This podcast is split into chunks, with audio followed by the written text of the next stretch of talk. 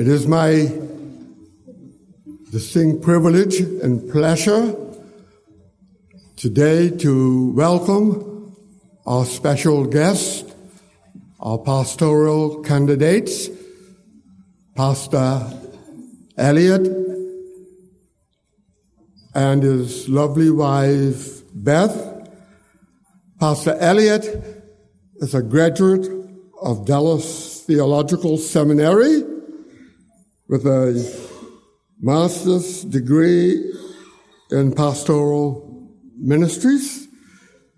Pastor Elliot has pastored and ministered to churches in Canada and is presently pastoring a Bible church in Pennsylvania. I am going to invite both Pastor and Sister Elliot to come to the platform. Pastor Elliot will have a few introductory words and then his wife is going to bless us in ministry and song. So good to have you. Thank you, Brother Thank you. Thank you.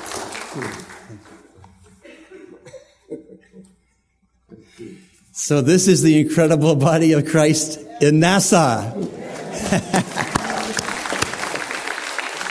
it is a delight to see your smiling faces and to worship you. The music was excellent. Thank you, uh, praise team and sunbeams. That was outstanding. And I think Beth and I have already concluded that it is better in the Bahamas. Many thanks to the pastors of the church, the deacons, uh, the search committee, the Worrells who are hosting us so beautifully, and to all of you for having the Elliots these days. We are pleased and grateful to be here. Uh, we want to be good guests, and I, I don't want to get the reputation of this particular pastor that was invited by some members of the congregation to Sunday lunch. And the, the mom of the family had her daughter set the table. And dad gave grace for the food and they began to eat. And all of a sudden they noticed after a few seconds that the pastor wasn't eating.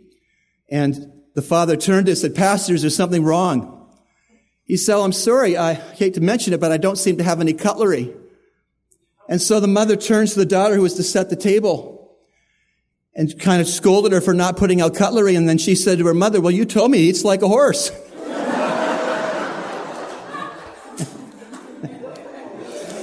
So I don't want to get the kind of a reputation here this week. I'd love us, I'd love for us to look to our Lord Jesus Christ as uh, Beth sings of him. Listen to the words.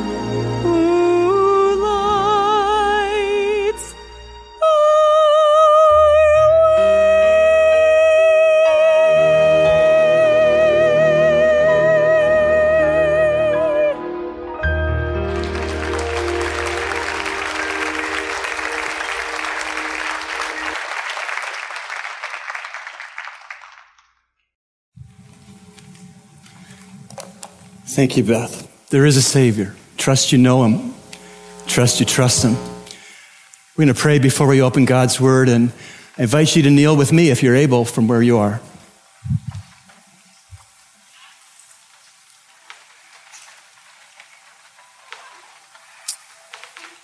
Holy and loving God, assist us to hear from you. Hide me and reveal Christ. Holy Spirit of God, please apply God's word to the children of God in order to make them more like the Son of God. Show us, please, in these minutes in the word, the sufficiency of the Lord Jesus Christ.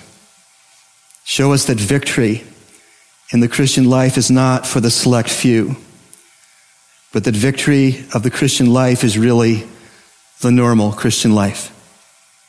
Lord, may each of us leave the church building today understanding your victory for us and actually living out your victory each day. Father God, we dare to ask these things of you because of your amazing grace toward us as your adopted children. We pray in Christ's strong name. And God's people said, Amen. There's a woman, I'll call her the initial K. She is born again. She is married with delightful younger children. She was active in our Awana program as a leader. She once was a memorizer of scripture. And she is a daughter of fine missionaries who were supported financially and prayerfully by our local church. And there was a man, I'll call him the initial P. P is born again. He is married with older children. P was our Awana commander, was also a memorizer of scripture, and P was a deacon in our local church. K and P fell into the sin of adultery. They were caught. They were warned. They repeated the sin. They were warned. They repeated the sin and then began to rationalizing the sin. I asked them as they were leaving our church, what are you going to do? And they told me, we're going to find a church that doesn't take the Bible seriously. This is a very, very sad example of defeated Christian living. Because initial K and initial P are saved, but they tolerated and then they came to even enjoy and defend what they knew to be sin. First, they did it secretly, but eventually they did it openly and K and P settled for defeated Christian living. And they just simply planned to pack up their defeated Christian lives and move to a defeated Christian church. Turn your Bibles, please, to Romans chapter 6. Romans chapter 6. Thank you, brother. Victorious Christian living is our topic this morning. How do we live victoriously in Christ? What's involved? Does the Bible tell us? Verses 1 to 14 of Romans 6 do tell us, and they tell us a four step progression. I hope that you will take this progression with you after I've taught it to you this morning. Dead, alive, reckon, present. Say it with me. Dead, alive, reckon, present. Again, dead, alive, reckon, present. I want that to burn into your minds. Key concept is this dead and being alive and reckoning and being one who presents. And what is at the heart of being dead and of being alive and of reckoning and of presenting yourself to Jesus Christ is the whole notion of being in Christ. If you are saved, if you are born again, if you are redeemed, you are in Christ. There is a river, a mighty river in South America, the Amazon River, that flows into the ocean. The Amazon River is as wide as 13 miles in some of its places. It's a massive river. And the fresh water of the Amazon River spills into the ocean. And I am told that as far as 100 miles north of South America, the ocean is fresh water. What some Christians are like is the persons who were in a little dinghy as the bigger ship went down in that ocean north of South America and they were dehydrating in the sun. And in desperation, they thought they would suicide by drinking salt water from the sea. But when they cupped their hands outside their dinghy, it was fresh water. And they drank and they survived. There are many believers in the Church of Jesus Christ who are in Christ, but they live as though they're not. Maybe they don't know that they're in Christ, or maybe they do know they're in Christ, but they've forgotten. In Christ is a huge part of being dead, being alive, in reckoning, and in presenting. If you look at me at the text in verse 11 in Christ is mentioned, Romans 6:11, Romans 6 verse 3 is into Christ. Verses 4, 5, 6, and 8 say with him, that is Christ. Verse 8 says with Christ. So in this sanctification passage that tells us how to live victoriously, the concept of being if, in, or with Christ is huge. Let's unpack this a little further. I have my Bible here and I have a three by five index card. If I place this three by five index card into my Bible, then whatever happens to my Bible happens to the three by five index card. If I mail my Bible to Miami, the index card goes to Miami. You are in Christ if you're saved. And everything that has happened to Jesus Christ has happened to you because you are in Christ. And that's why victorious Christian living is so intrinsically linked to the, knowing that you're in Christ, knowing that in Christ you are dead in an aspect, knowing in Christ you are alive in an aspect, knowing in Christ you are to reckon something to be true, and knowing because you're in Christ you're to present yourself consciously, intentionally to God. Back to initial K and initial P of my first story. Basically, they were abusing God's grace. They were holding on to adultery because they figured they could get away with it. They figured they could explain it. They figured they'd find a weak church that would accept it. What ugly assumptions. But maybe some of us here today are living with some of our little pet sins, thinking somehow they're cute or acceptable. Perhaps some of us are rocking our little pet sins, whether they be hidden or open, in our arms and sweet talking to them, and feeding them and changing their diapers, and even showing off our pet sins, looking for attention or compliments. All that time, we could be believing it will be all right with God to have these little pet sins that we refuse to confess and to repent of. There was a church at Rome that was struggling with pet sins. And in verse 1 of chapter 6, we read this What shall we say then? Are we to continue in sin so that grace might increase? They were thinking in Rome apparently that if we sin and God's grace is greater than our sin, that if we sin greater, then God's grace will more greatly be dis- displayed. And the response to that thinking Verse 2, may it never be. That's the strongest negative in the Greek language. May it never be. It would be like your kids coming to you this afternoon and asking for you to give them all of the college money that's been saved for their college education so they could spend it at Atlantis. You would say, God forbid. We are not to sin knowingly, increasingly thinking that God's grace will abound the more. God says to that notion, God forbid. Now look at uh, verse 2b, would you? After may it never be. It says, how shall we who died to sin still live in it? I want you to see three things quickly in that one verse. Number one, it is sin singular. It is not sins plural. The idea here is something called sin singular is the root of all sins plural. Cassava. I'm being introduced to cassava. Cassava, as you know better than me, is a root you eat, a white root with many branches underground, and that it has green foliage above the ground. I'm told it can get two to three feet high. That's amazing. What we're seeing here is that sin singular is the root of all sins. Just like the white cassava root is the source of life of the green above the ground that we see and we don't see the root.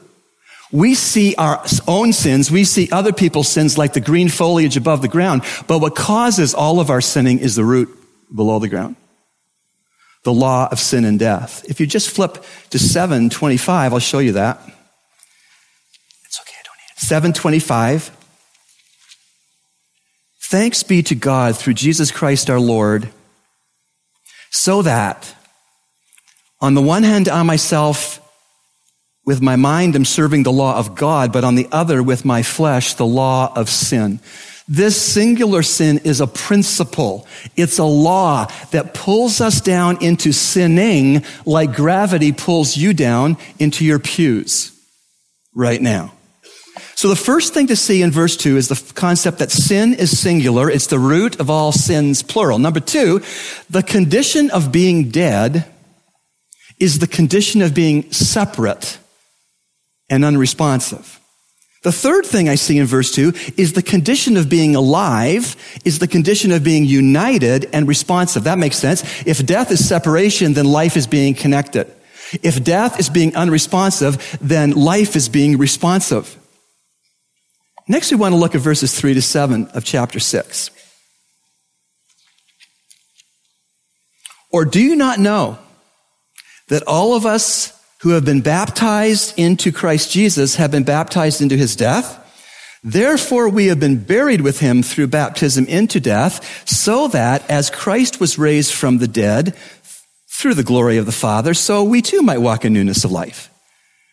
For if we have become united with him in the likeness of his death, certainly we also will be in the likeness of his resurrection knowing this, that our old self was crucified with him so that your body of sin might be done away with, so that we should no longer be slaves to sin, for he who has died is freed from sin.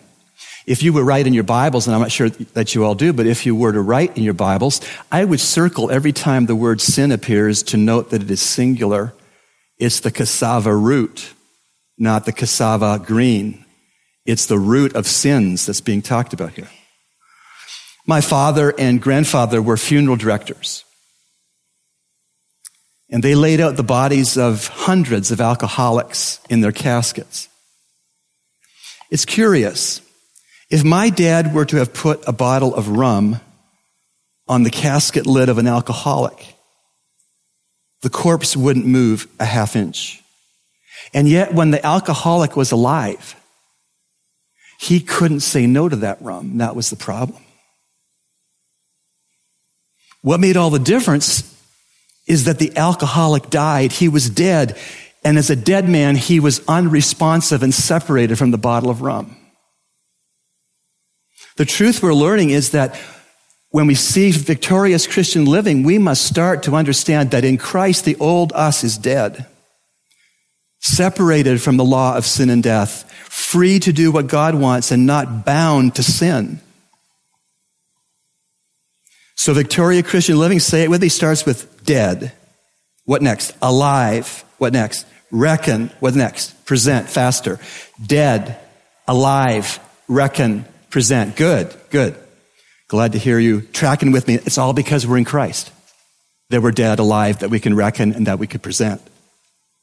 So if you're born again, if you're saved, if you're converted, then you have died with Christ.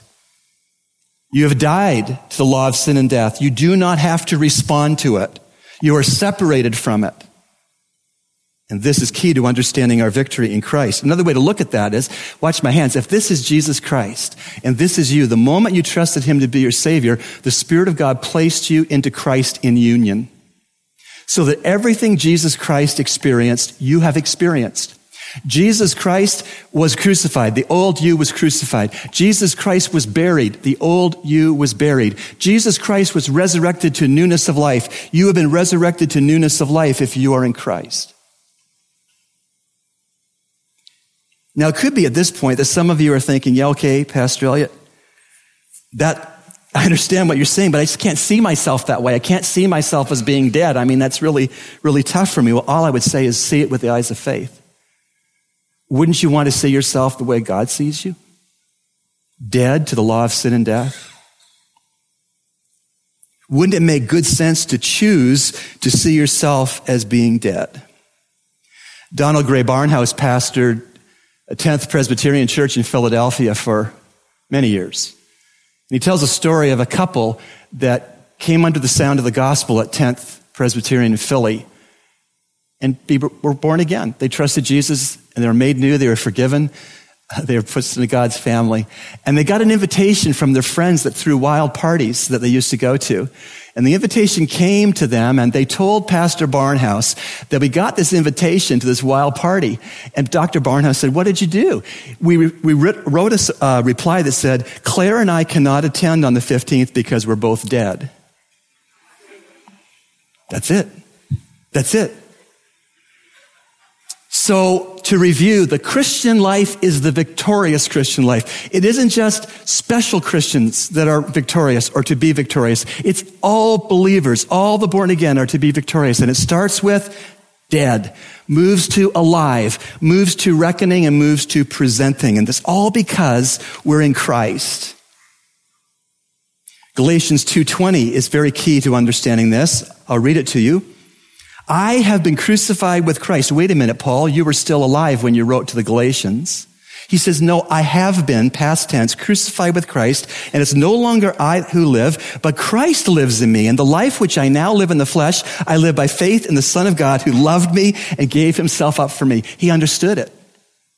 That he was dead in Christ. He was alive in Christ. That he reckoned it to be so and that he presented himself as such to God. Now, before I move on, let me get a little personal. I'm a guest here, so I just feel liberty in the Holy Spirit to get a little personal. What exactly do you need to see yourself as being dead to? Lying? Gossiping? Lusting? Sweethearting? What is it that you and I are to be dead to? We move from the concept of recognizing our death in Christ to seeing our life in Christ, verses 8 to 11. Now, if we have died with Christ, we believe that we shall also live with him. Knowing that Christ, having been raised from the dead, is never to die again, death no longer is master over him. For the death he died, he died to sin, singular. He died to sin once for all, but the life that he lives, he lives to God. Even so, consider yourselves to be dead to sin, but alive to God in Christ Jesus. These verses are saying it's a package deal. We can't say, yes, I recognize I'm dead to sin in Christ, but then say, but really I'm not alive to God in Christ. It's, it's both and. If you're saved, you are both dead to sin in Christ and you are alive to righteousness and God in Christ. It's both and. It's never either or. And so again, I'm, I'm, driving it home, I know, but I want to, that the victorious Christian life is the progression from dead to alive to reckoning to presenting. And now we've moved from understanding our deadness being united with Christ to understanding our aliveness because we're in Christ. when we recognize that the old Rob Elliot died with Christ, and I believe it, then the only life that Rob Elliot has to live is Christ's life. My life is dead. The only life option I have if I recognize properly that I'm dead with Christ is my life in Christ and Christ as my life. Jesus Christ is my Lord, my Savior, and my life. Can you say that? Jesus Christ is my Lord, my Savior, and my life. And so this victorious Christian living is considering both death and life. It's saying that we have died with Christ, that's completed, and it says that we are currently living in Christ, that's ongoing. And verse 11, look at verse 11. It's a key verse in all of this. Even so, consider yourselves to be dead to sin, but alive to God in Christ Jesus. This gives us the reckoning part. Dead, alive, verse 11, reckoning. The idea here is that consider is an accounting term, a business term. Some of you are in business. It was a term that meant count it, reckon it, enter it into the ledger as that. And this is the first command of all the book of Romans. You can read from Romans 1 1 to Romans 6 10, and there's not one command. But the very first command in the whole book of Romans is 6 11. So it must be important. Even so, consider yourselves to be dead to sin, but alive to God in Christ Jesus. I'm still scared to drive around here. Paul and Denise are, are sterling drivers, but I'm terrified. We'll be talking to each other in the car and they'll come to an intersection and I'll look up and everything's in the wrong place to me. But I have to reckon, I have to count, I have to consider that driving on the left side of the road is the way it is here. Similarly, as believers, we have to consider, reckon, count on the fact that we are dead in Christ, we've been made alive in Christ, and we're just going to count that to be the, the truth. We're going to live believing that's the truth. This is key to living victoriously in Christ. Now, we are to reckon, to remember, and to believe that we are dead to sin, detached from sin, unresponsive to sin, like the dead alcoholic to the rum. But equally, we are to reckon and to remember and to believe that we've been made alive to God, united with the Holy Spirit. We're responsive to the Holy Spirit who is inside of us. That's the other side of this coin. How do we do that? How do we reckon ourselves to be alive to God, responsive to God? Well, we have to be in this book. And not just on Sunday, Sunday mornings or Sunday evenings. We have to be in this book daily. And as we're in this book, the Lord will speak to us, not in an audible voice, perhaps, but on our hearts. If you're not reading God's Word daily, let me help you. You pick a New Testament book, any book you want. And tomorrow morning, you read from the beginning of that, test, that book in the New Testament, and you stop when you don't understand something or when something hits you. Stop. Pray about it. Maybe write a few notes about it. The next day, pick up from where you left off, read until something hits you, or you have a question, and then stop again. That's a way to start reading God's Word, a way of showing God and showing yourself that you're alive and responsive to God through His Word. And so this first command of verse 11 is huge. Even so, consider yourselves to be dead to sin, but alive to God in Christ Jesus. So Christian victorious living is dead, alive, reckon, and present, all because we're in Christ. Verses 12 and 13 are next. Therefore, do not let sin, see it singular, the cassava root, cassava root. Therefore, do not let sin reign in your mortal body that you should obey its lusts.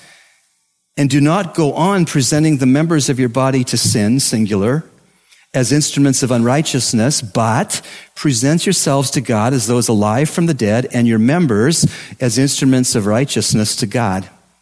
In these two verses, we see something called members or instruments. It's mentioned twice. In one case, we are told that we are not to present or we should stop presenting our members or our instruments to sin, singular, the law of sin and death, the cassava root below the ground, that is the root of all sins. We're not to present our members or instruments to that. But in contrast, We are to present our members or our instruments to God in righteousness. What does that look like?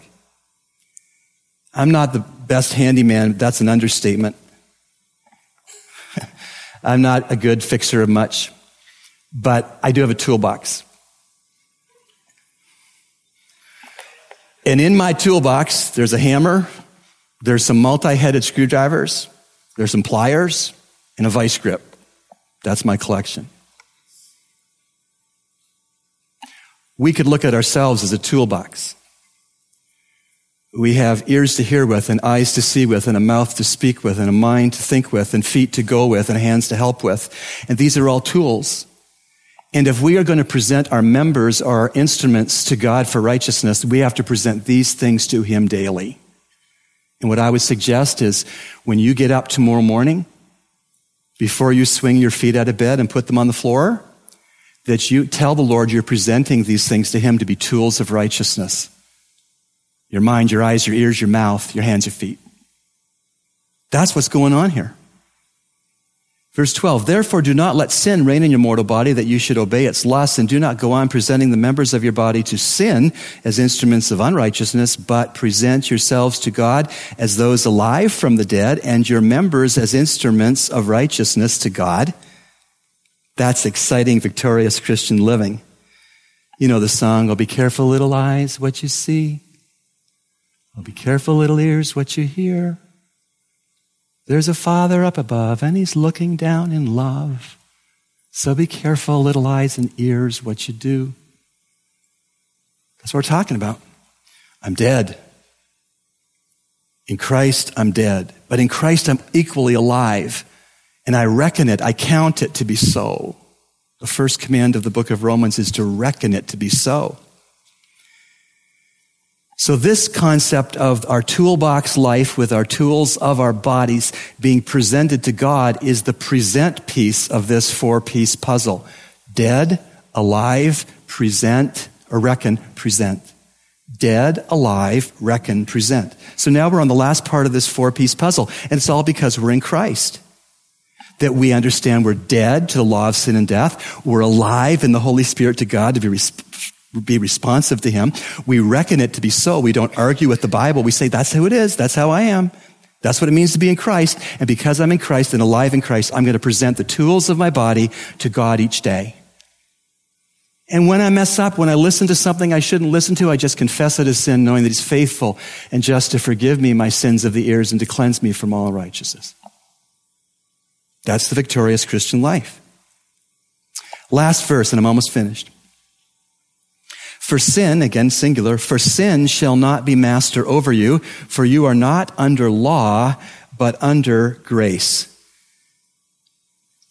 The summary verse for this, these key verses on being dead with Christ, alive with Christ, reckoning to be so, and presenting ourselves to God is verse 14. And it points out that sin, the cassava root, shall not be master over you, for you are not under law, but under grace. We had a very pleasant flight from Newark, New Jersey to Nassau. It was a nonstop flight, which was a real treat for me and Beth. Usually we have connector flights, but not this time.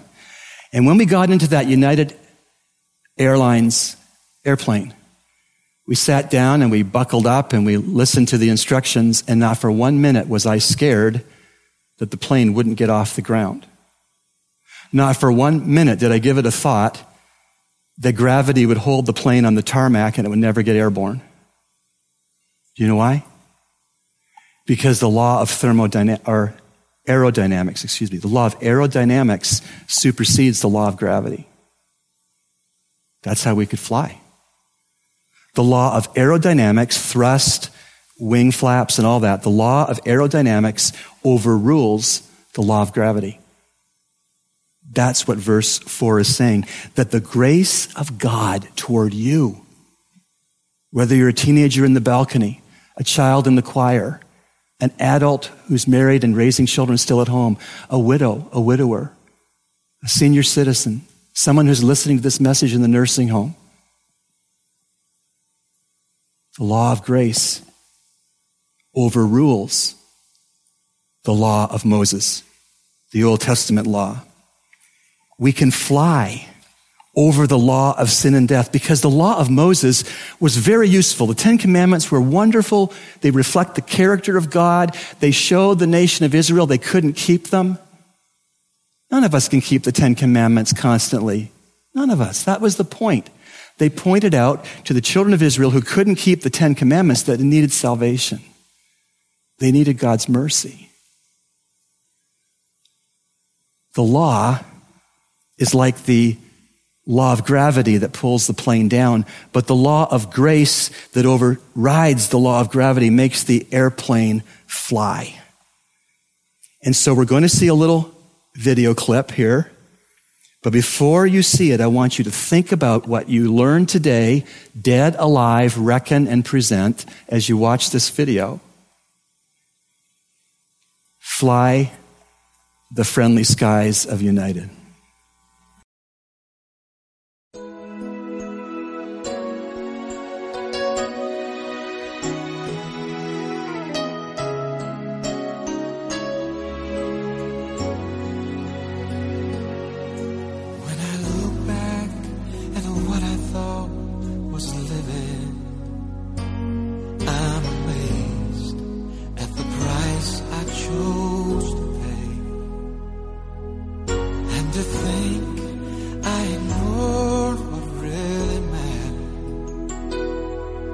Cause I thought the sacrifice would be too great.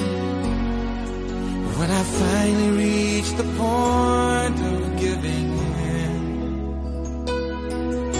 I found the cross was calling even then.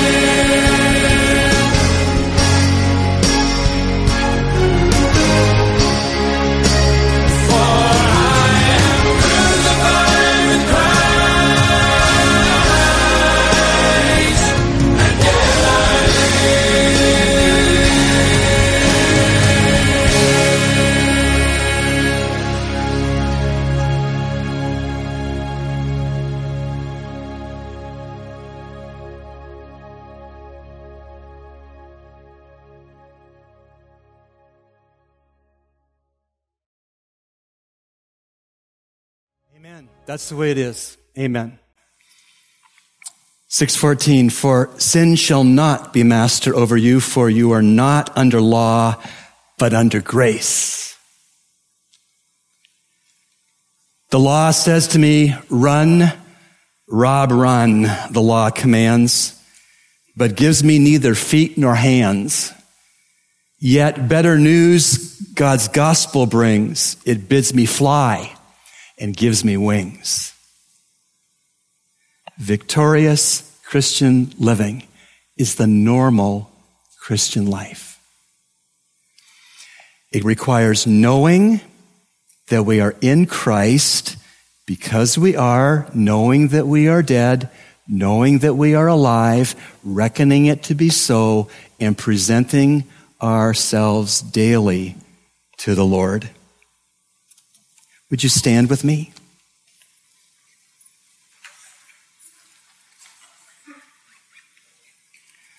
We're going to pray.